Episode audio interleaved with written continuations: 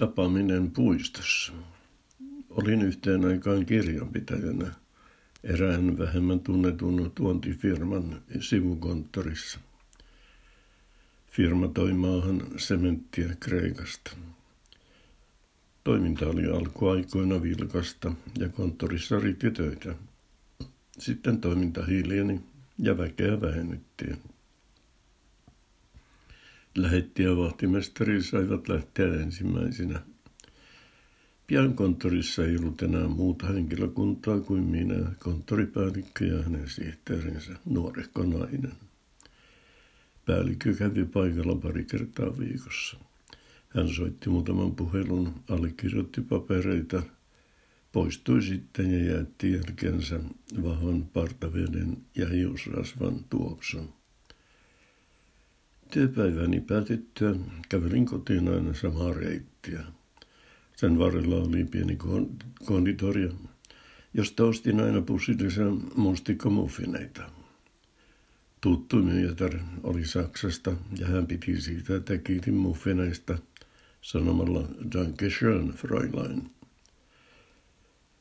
Konditorian liepeillä on kaunis puisto. Sen halki kulkee tie, jota reunustavat ihanat rododendronit. Viherpeipot, lehtokertut, hempot ja hömötiaiset ja monet muut pikkulinnut visetelevät puissa ja pensaissa. Puistotien varrella on joukko penkkejä, joille saattoi istahtaa. Minulla oli oma epävirallinen nimikkopenkkini, jolle pysähdyin leputtamaan kipeitä jalkojani. Eräänä päivänä penkkini oli vallannut tuntematon tummiin pukeutunut nainen, jolla valui kyyneleitä pitkin poskia. Kysyin, mikä hänellä oli hätänä. Nainen nosti katsensa maasta ja sanoi, minun mieheni tapettiin tässä puistossa.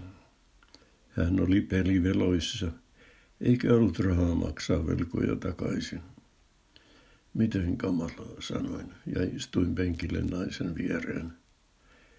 Tapahtuiko se äskettäin? Ei, nainen sanoi. Siitä on jo vuosia, mutta en voi unohtaa sitä päivää. Minä ymmärrän sen hyvin, sanoin. Te olette ensimmäinen, joka on pysähtynyt kysymään, mikä minun on, nainen sanoi. Käyttäkö usein tässä puistossa, hän jatkoi. Sanoin, että puisto on kotimatkani varrella. Minun työpaikkani on vain muutaman sadan päässä. Ja kotiin on tästä matkaa noin puoli kilometriä. Muuten, sanoin, ostin juuri pussillisen mustikkamuffeneita. Ne ovat oikein hyviä. Haluaisitteko maistaa? Oi kiitos, nainen sanoi. Minulla on totta puhuen vähän nälkä.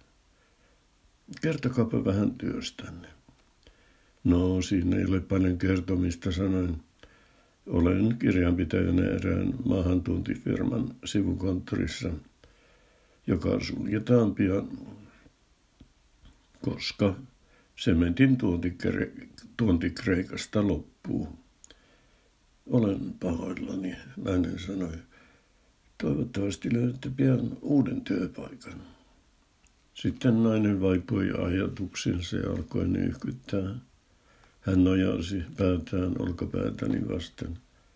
Ette hän pahastu, nainen sanoi, jos olen hetken näin. En pahastunut, mutta en tuntenut oloni kovin mukavaksikaan. Tilanne oli outo ja hämmentävä. Onneksi puistotiellä ei näkynyt muita kulkijoita. Aurinko, joka paistoi heleästi puistoon tullessani, meni pilveen ja ilta oli viilenemässä. Minulle tuli vähän kylmä. Olin tehnyt gula- gulassia ja odotin vain, että pääsisin sitä syömään. Nainen kohotti päätään, hänen hiuksiaan valahti silmilleni ja ne kutittivat nenän päätäni. Likaidin hieman Nainen avasi silmänsä ja sanoi, voi anteeksi. Tarkoitukseni oli olla vain hetki näin. Sanoin, että ei se mitään, mutta minun taitaa olla aika jo lähteä. Herkullinen kulassi odottaa minua kotona. Ymmärrän, nainen sanoi. Lähtekää toki, minä jään tähän vielä hetkeksi. Toivottavasti teille ei tule kylmä, sanoin. Ottakaa vielä toinen muffini, jos teillä on vielä nälkä. No, jos minä otan vielä toisen, nainen, nainen sanoi, kun olette niin ystävällinen. Kotiin tultuani lämmitin kulassin ja söin loput muffinit kahvin kanssa. Mietin, oliko osani tässä maailmassa olla toisten tukena. Konttorissa